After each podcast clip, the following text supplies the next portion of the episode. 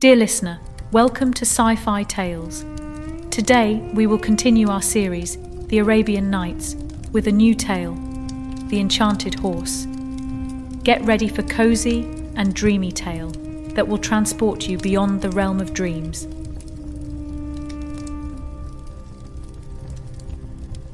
It was the feast of the new year, the oldest and most splendid of all the feasts in the kingdom of Persia, and the day had been spent by the king in the city of Shiraz, taking part in the magnificent spectacles prepared by his subjects to do honour to the festival.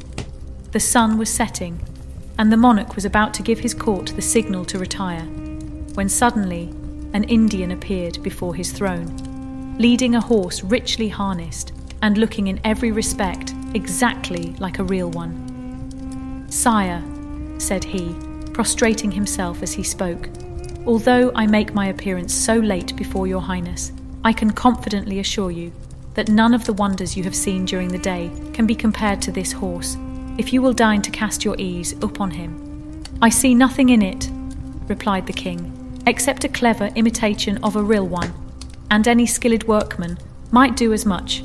Sire, returned the Indian, it is not of his outward form that I would speak, but of the use that I can make of him. I have only to mount him and to wish myself in some special place, and no matter how distant it may be, in a very few moments I shall find myself there. It is this, sire, that makes the horse so marvellous, and if your highness will allow me, you can prove it for yourself.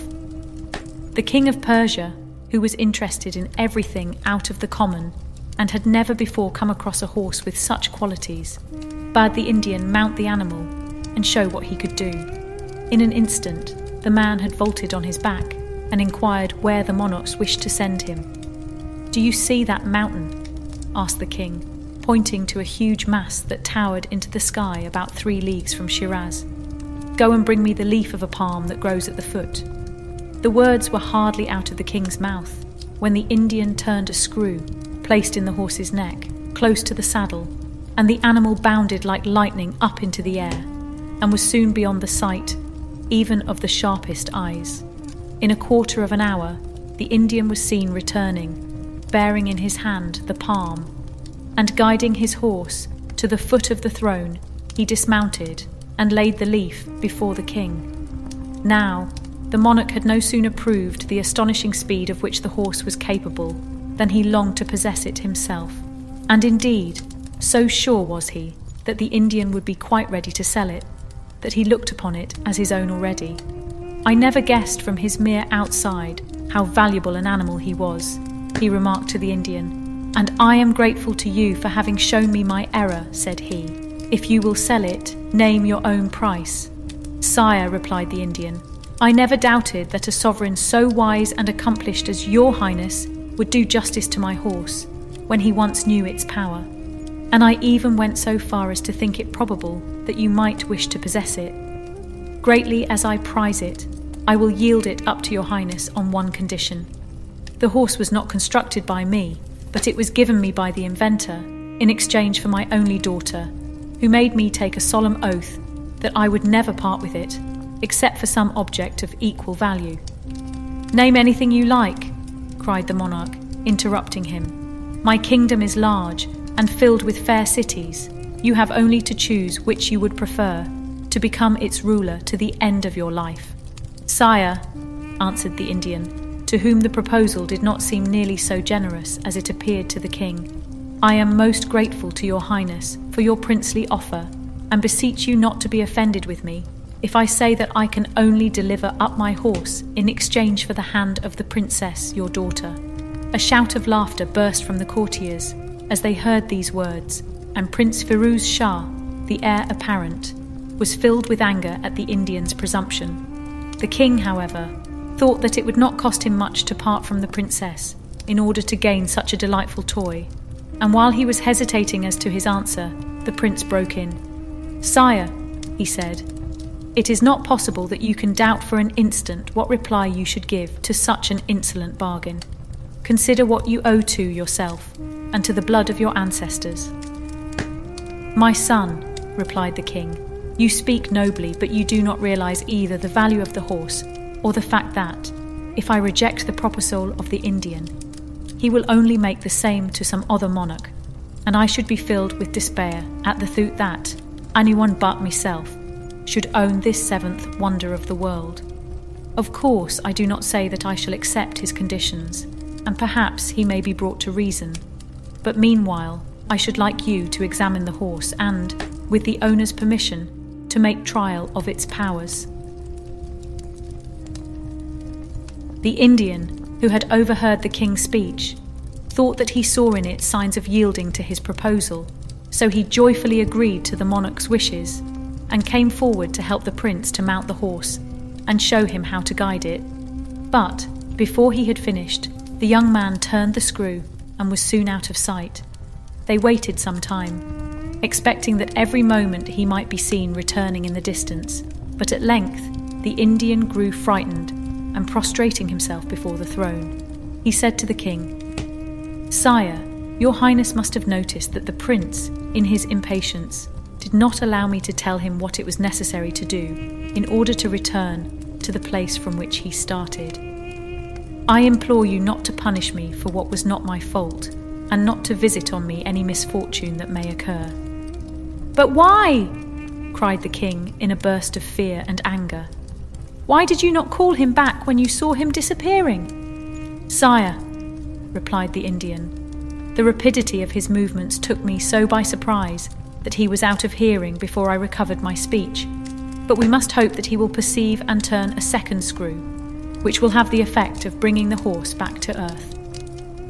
But supposing he does, answered the king, what is to hinder the horse from descending straight into the sea or dashing him to pieces on the rocks?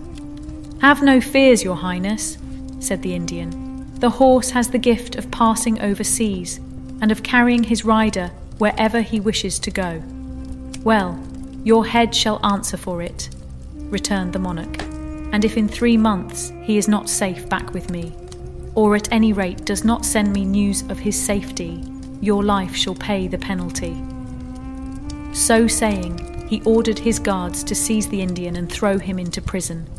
Meanwhile, Prince Firuz Shah had gone gaily up into the air, and for the space of an hour continued to ascend higher and higher till the very mountains were not distinguishable from the plains.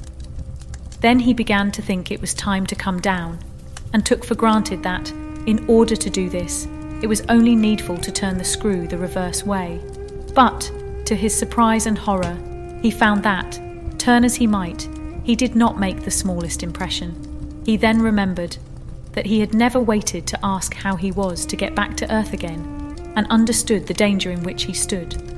Luckily, he did not lose his head and set about examining the horse's neck with great care, till at last, to his intense joy, he discovered a tiny little peg, much smaller than the other, close to the right ear.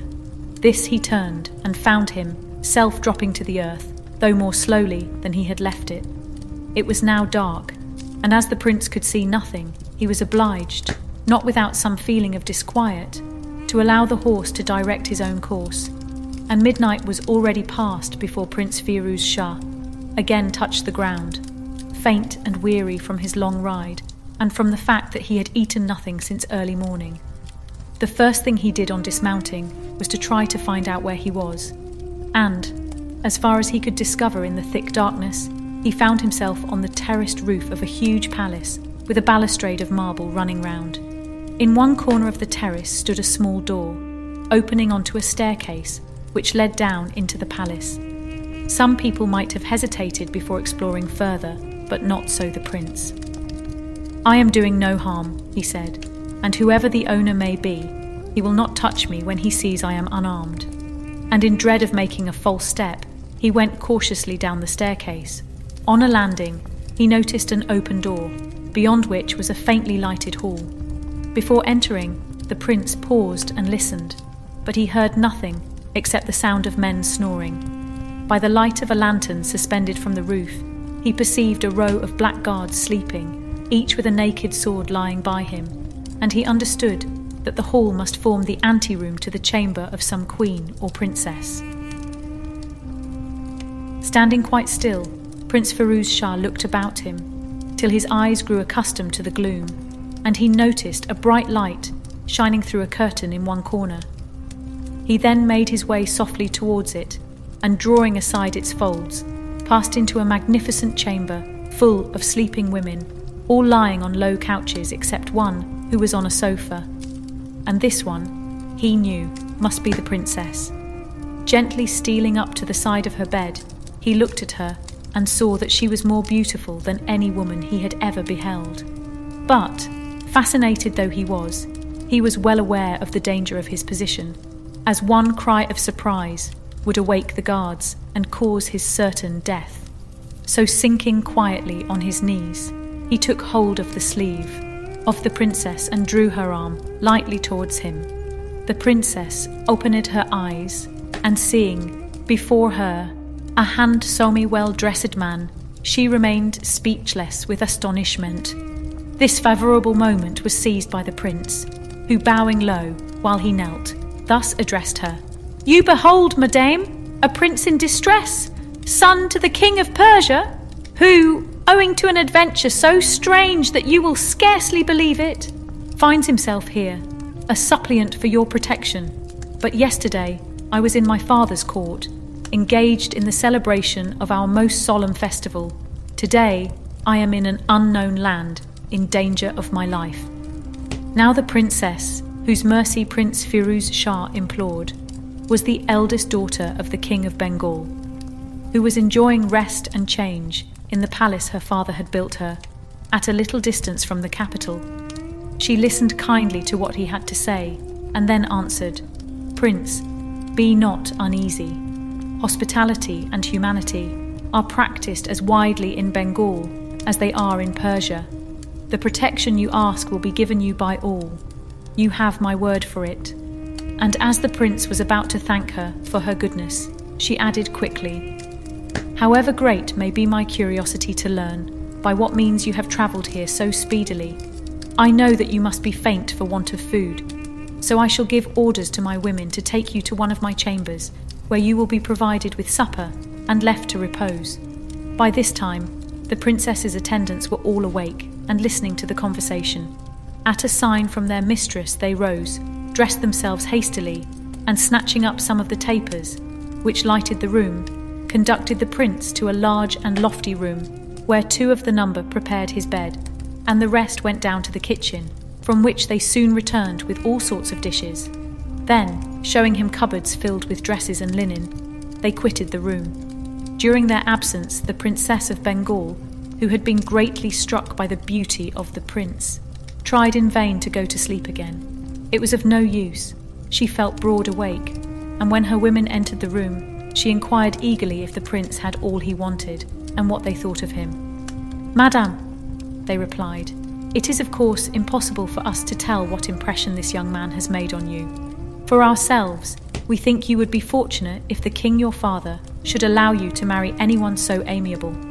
Certainly, there is no one in the court of Bengal who can be compared with him. These flattering observations were by no means displeasing to the princess, but as she did not wish to betray her own feelings, she merely said, You are all a set of chatterboxes. Go back to bed and let me sleep. When she dressed the following morning, her maids noticed that, contrary to her usual habit, the princess was very particular about her toilette and insisted on her hair being dressed two or three times over. For, she said to herself, if my appearance was not displeasing to the prince when he saw me in the condition I was, how much more will he be struck with me when he beholds me with all my charms? Then she placed in her hair the largest and most brilliant diamonds she could find, with a necklace, bracelets, and girdle, all of precious stones.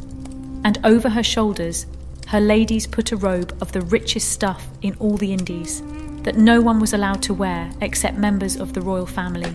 When she was fully dressed according to her wishes, she sent to know if the Prince of Persia was awake and ready to receive her, as she desired to present herself before him. When the princess's messenger entered his room, Prince Firuz Shah was in the act of leaving it to inquire if he might be allowed to pay his homage to her mistress. But on hearing the princess's wishes, he at once gave way. Her will is my law, he said. I am only here to obey her orders. In a few moments, the princess herself appeared, and after the usual compliments had passed between them, the princess sat down on a sofa and began to explain to the prince her reasons for not giving him an audience in her own apartments. Had I done so, she said, we might have been interrupted at any hour by the chief of the eunuchs, who has the right to enter whenever it pleases him, whereas this is forbidden ground. I am all impatience to learn the wonderful accident which has procured the pleasure of your arrival, and that is why I have come to you here, where no one can intrude upon us. Begin then, I entreat you, without delay. So the prince began at the beginning and told all the story of the festival of Nedruz held yearly in Persia and of the splendid spectacles celebrated in its honour. But when he came to the enchanted horse, the princess declared that she could never have imagined anything half so surprising. Well, then, continued the prince, you can easily understand how the king, my father, who has a passion for all curious things, was seized with a violent desire to possess this horse and asked the Indian what sum he would take for it. The man's answer was absolutely absurd, as you will agree, when I tell you that it was nothing less than the hand of the princess, my sister. But though all the bystanders laughed and mocked, and I was beside myself with rage, I saw to my despair that my father could not make up his mind to treat the insolent proposal as it deserved. I tried to argue with him, but in vain. He only begged me to examine the horse with a view, as I quite understood, of making me more sensible of its value. To please my father, I mounted the horse, and without waiting for any instructions from the Indian, turned the peg as I had seen him do. In an instant, I was soaring upwards, much quicker than an arrow could fly, and I felt as if I must be getting so near the sky that I should soon hit my head against it. I could see nothing beneath me, and for some time was so confused that I did not even know in what direction I was travelling. At last, when it was growing dark, I found another screw, and on turning it, the horse began slowly to sink towards the earth. I was forced to trust to chance and to see what fate had in store, and it was already past midnight when I found myself on the roof of this palace. I crept down the little staircase and made directly for a light which I perceived through an open door. I peeped cautiously in and saw, as you will guess, the eunuchs lying asleep on the floor. I knew the risks I ran, but my need was so great that I paid no attention to them and stole safely past your guards to the curtain which concealed your doorway. The rest, Princess, you know, and it only remains for me to thank you for the kindness you have shown me and to assure you of my gratitude. By the law of nations, I am already your slave, and I have only my heart, that is my own, to offer you. But what am I saying? My own. Alas, madame, it was yours from the first moment I beheld you. The air with which he said these words could have left no doubt on the mind of the princess as to the effect of her charms, and the blush which mounted to her face only increased her beauty. Prince, returned she, as soon as her confusion permitted her to speak, you have given me the greatest pleasure and I have followed you closely in all your adventures. And though you are positively sitting before me, I even trembled at your danger in the upper regions of the air. Let me say what a debt I owe to the chance that has led you to my house. You could have entered none which would have given you a warmer welcome. As to your being a slave, of course that is merely a joke, and my reception must itself have assured you that you are as free here as at your father's court. As to your heart, continued she in tones of encouragement, I'm quite sure that must have been disposed of long ago to some princess who is well worthy of it, and I could not think of being the cause of your unfaithfulness to her. Prince Firuz Shah was about to protest that there was no lady with any prior claims, but he was stopped by the entrance of one of the princess's attendants, who announced that dinner was served, and after all, Neither was sorry for the interruption. Dinner was laid in a magnificent apartment, and the table was covered with delicious fruits. While during the repast, richly dressed girls sang softly and sweetly to stringed instruments. After the prince and princess had finished, they passed into a small room hung with blue and gold, looking out into a garden stocked with flowers and arbutus trees, quite different from any that were to be found in Persia. Princess, observed the young man, till now I had always believed that Persia could boast finer palaces and more lovely gardens than any kingdom upon earth. But my eyes have been opened, and I begin to perceive that, wherever there is a great king, he will surround himself with buildings worthy of him. Prince, replied the Princess of Bengal, I have no idea what a Persian palace is like, so I am unable to make comparisons. I do not wish to depreciate my own palace, but I can assure you that it is very poor beside that of the king, my father, as you will agree when you have been there to greet him, as I hope you will shortly do. Now the princess hoped that, by bringing about a meeting between the prince and her father, the king would be so struck with the young man's distinguished air and fine manners that he would offer him his daughter to wife. But the reply of the Prince of Persia to her suggestion was not quite what she wished.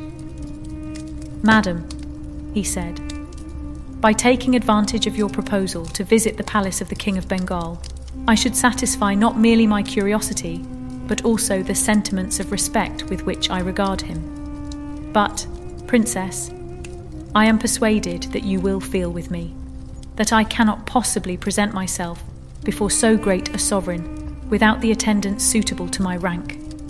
He would think me an adventurer. If that is all, she answered, you can get as many attendants here as you please. There are plenty of Persian merchants, and as for money, my treasury is always open to you. Take what you please.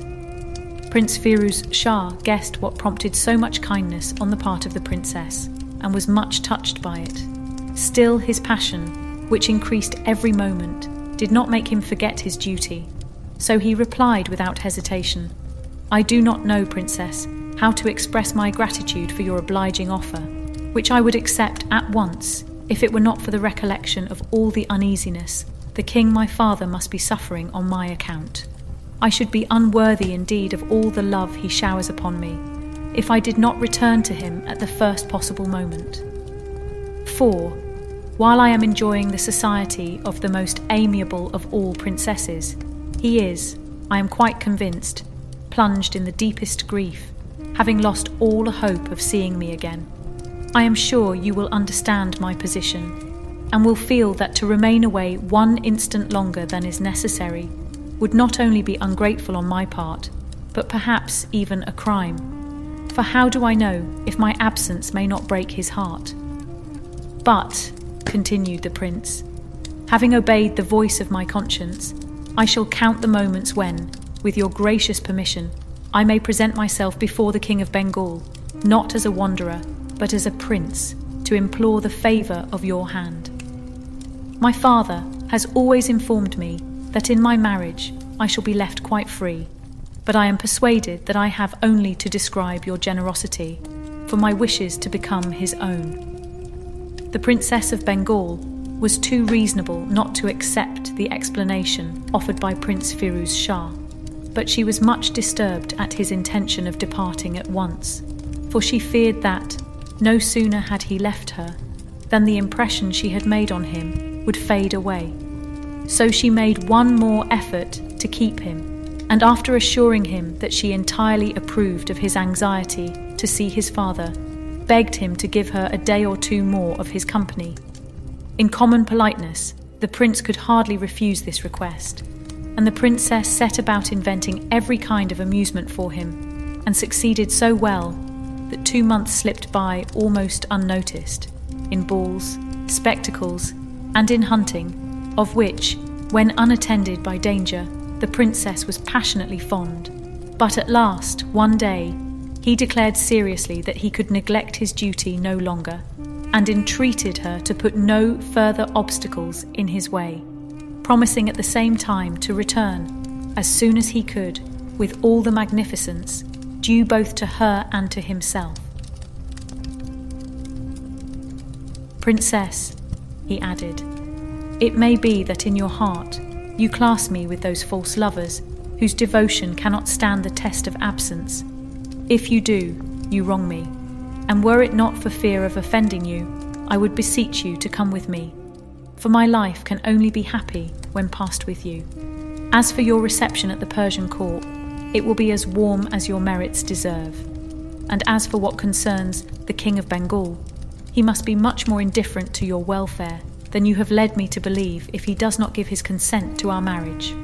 The princess could not find words in which to reply to the arguments of the Prince of Persia, but her silence and her downcast eyes spoke for her, and declared that she had no objection to accompanying him on his travels. The only difficulty that occurred to her was that Prince Firuz Shah did not know how to manage the horse, and she dreaded lest they might find themselves in the same plight as before. But the prince soothed her fears so successfully that she soon had no other thought than to arrange for their flight so secretly that no one in the palace should suspect it. This was done, and early the following morning, when the whole palace was wrapped in sleep, she stole up onto the roof, where the prince was already awaiting her, with his horse's head towards Persia. He mounted first and helped the princess up behind. Then, when she was firmly seated, with her hands holding tightly to his belt, he touched the screw, and the horse began to leave the earth quickly behind him. He travelled with his accustomed speed, and Prince Firuz Shah guided him so well that in two hours and a half from the time of starting, he saw the capital of Persia lying beneath him. He determined to alight neither in the great square from which he had started, nor in the Sultan's palace, but in a country house at a little distance from the town. Here he showed the princess a beautiful suite of rooms and begged her to rest while he informed his father of their arrival and prepared a public reception worthy of her rank. Then he ordered a horse to be saddled and set out.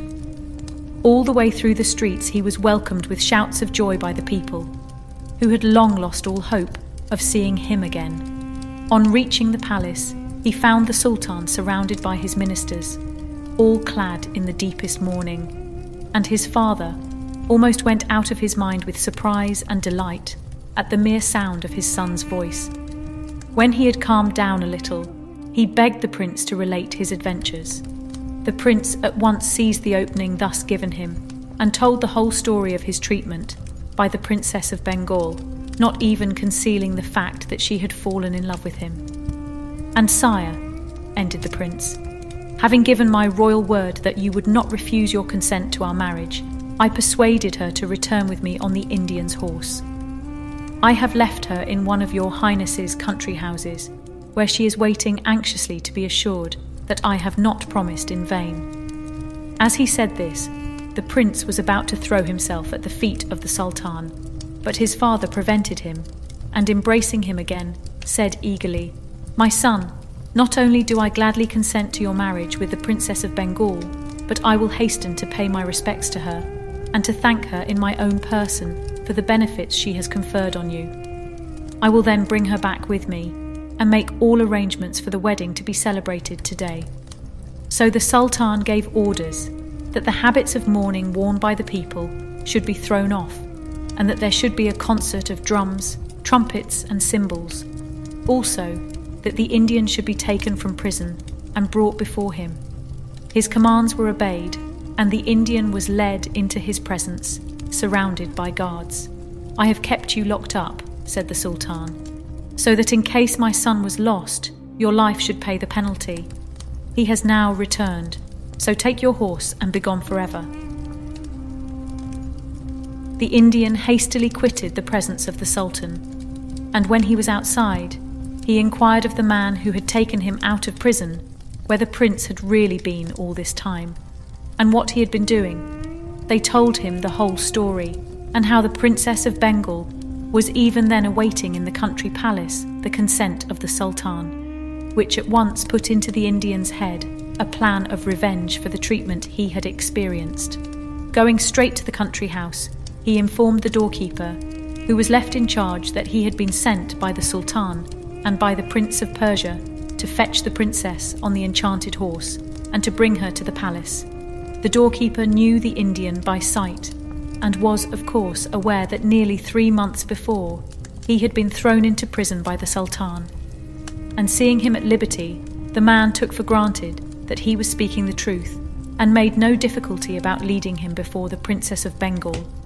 While on her side, hearing that he had come from the prince, the lady gladly consented to do what he wished. The Indian, delighted with the success of his scheme, mounted the horse, assisted the princess to mount behind him, and turned the peg at the very moment that the prince was leaving the palace in Shiraz for the country house, followed closely by the sultan and all the court. Knowing this, the Indian deliberately steered the horse right above the city in order that his revenge for his unjust imprisonment might be all the quicker and sweeter. When the Sultan of Persia saw the horse and its riders, he stopped short with astonishment and horror, and broke out into oaths and curses, which the Indian heard quite unmoved, knowing that he was perfectly safe from pursuit. But mortified and furious as the Sultan was, his feelings were nothing to those of Prince Firuz Shah when he saw the object of his passionate devotion being borne rapidly away. And while he was struck speechless with grief and remorse at not having guarded her better, she vanished swiftly out of his sight. What was he to do? Should he follow his father into the palace and there give reins to his despair? Both his love and his courage alike forbade it, and he continued his way to the palace. The sight of the prince showed the doorkeeper of what folly he had been guilty, and flinging himself at his master's feet, implored his pardon. Rise, said the prince. I am the cause of this misfortune, and not you. Go and find me the dress of a dervish, but beware of saying it is for me. At a short distance from the country house, a convent of dervishes was situated, and the superior, or sheik, was the doorkeeper's friend. So, by means of a false story made up on the spur of the moment, it was easy enough to get hold of a dervish's dress, which the prince at once put on instead of his own. Disguised like this and concealing about him a box of pearls and diamonds he had intended as a present to the princess, he left the house at nightfall, uncertain where he should go, but firmly resolved not to return without her. Meanwhile, the Indian had turned the horse in such a direction that, before many hours had passed, it had entered a wood close to the capital of the kingdom of Kashmir. Feeling very hungry, and supposing that the princess also might be in want of food, he brought his steed down to the earth and left the princess in a shady place, on the banks of a clear stream. At first, when the princess had found herself alone, the idea had occurred to her of trying to escape and hide herself but as she had eaten scarcely anything since she had left Bengal, she felt she was too weak to venture far and was obliged to abandon her design. On the return of the Indian with meats of various kinds, she began to eat voraciously and soon had regained sufficient courage to reply with spirit to his insolent remarks. Goaded by his threats, she sprang to her feet, calling loudly for help, and luckily her cries were heard by a troop of horsemen who rode up to inquire what was the matter. Now, the leader of these horsemen was the Sultan of Kashmir, returning from the chase, and he instantly turned to the Indian to inquire who he was and whom he had with him. The Indian rudely answered that it was his wife, and there was no occasion for anyone else to interfere between them. The princess, who, of course, was ignorant of the rank of her deliverer, denied altogether the Indian story. My lord, she cried, whoever you may be, put no faith in this impostor. He is an abominable magician who has this day torn me from the Prince of Persia, my destined husband, and has brought me here on this enchanted horsey. She would have continued, but her tears choked her, and the Sultan of Kashmir, convinced by her beauty, and her distinguished air of the truth of her tale, ordered his followers to cut off the Indian's head, which was done immediately. But rescued though she was from one peril, it seemed as if she had only fallen into another. The Sultan commanded a horse to be given her, and conducted her to his own palace, where he led her to a beautiful apartment and selected female slaves to wait on her and eunuchs to be her guard. Then, without allowing her time to thank him for all he had done, he bade her repose, saying she should tell him her adventures on the following day. The princess fell asleep, flattering herself that she had only to relate her story for the Sultan to be touched by compassion and to restore her to the prince without delay. But a few hours were to undeceive her. When the King of Kashmir had quitted her presence the evening before, he had resolved that the sun should not set again without the princess becoming his wife. And at daybreak, proclamation of his intention was made throughout the town by the sound of drums, trumpets, cymbals, and other instruments calculated to fill the heart with joy. The Princess of Bengal was early awakened by the noise, but she did not for one moment imagine that it had anything to do with her, till the Sultan, arriving as soon as she was dressed to inquire after her health, informed her that the trumpet blasts she heard were part of the solemn marriage ceremonies, for which he begged her to prepare. This unexpected announcement caused the princess such terror that she sank down in a dead faint.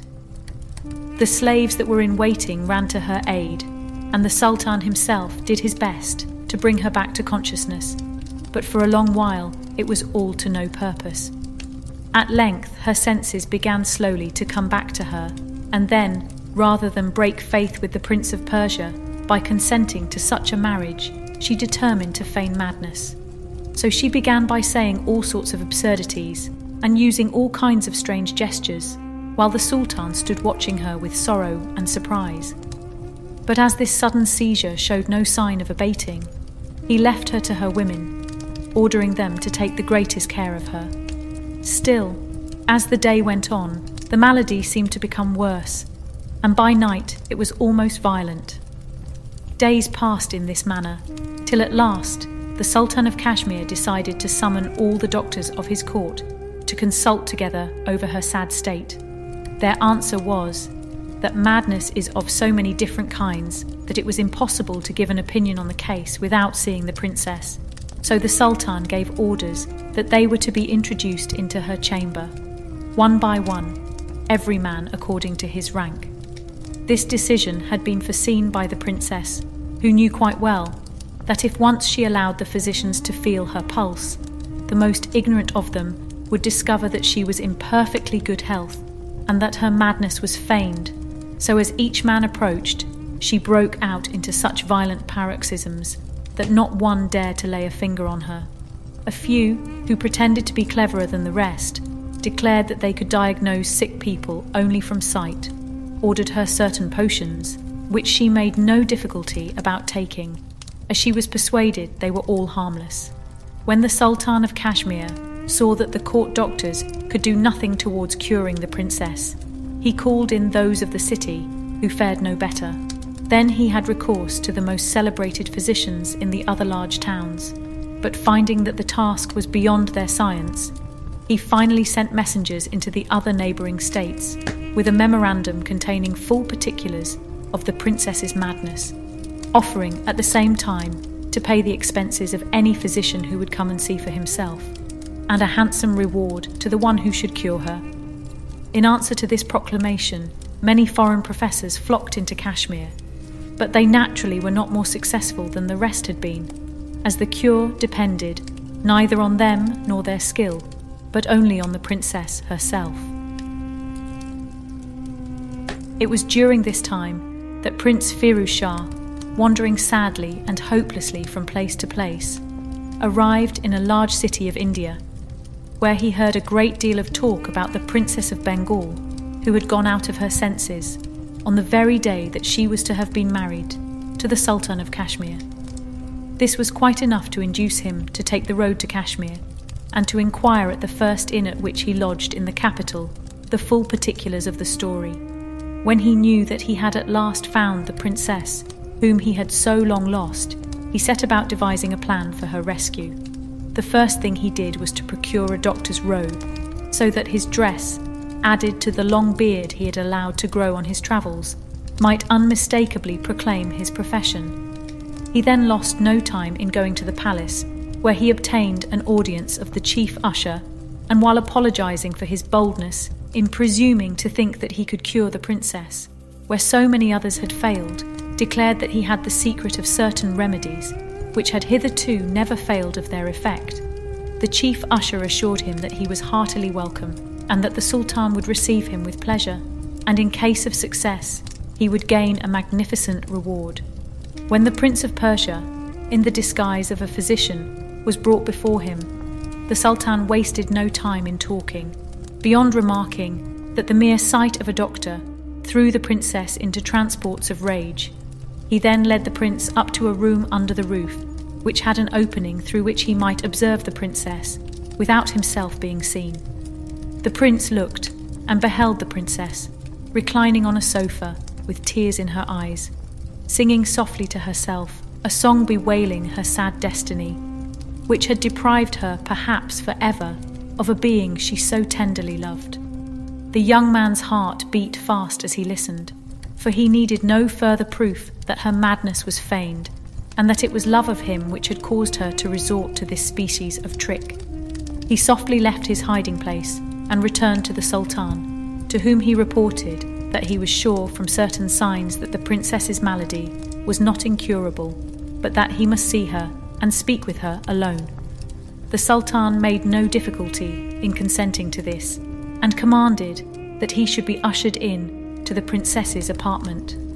The moment she caught sight of his physician's robe, she sprang from her seat in a fury and heaped insults upon him. The prince took no notice of her behaviour, and approaching quite close, so that his words might be heard by her alone. He said in a low whisper, Look at me, princess, and you will see that I am no doctor, but the Prince of Persia, who has come to set you free.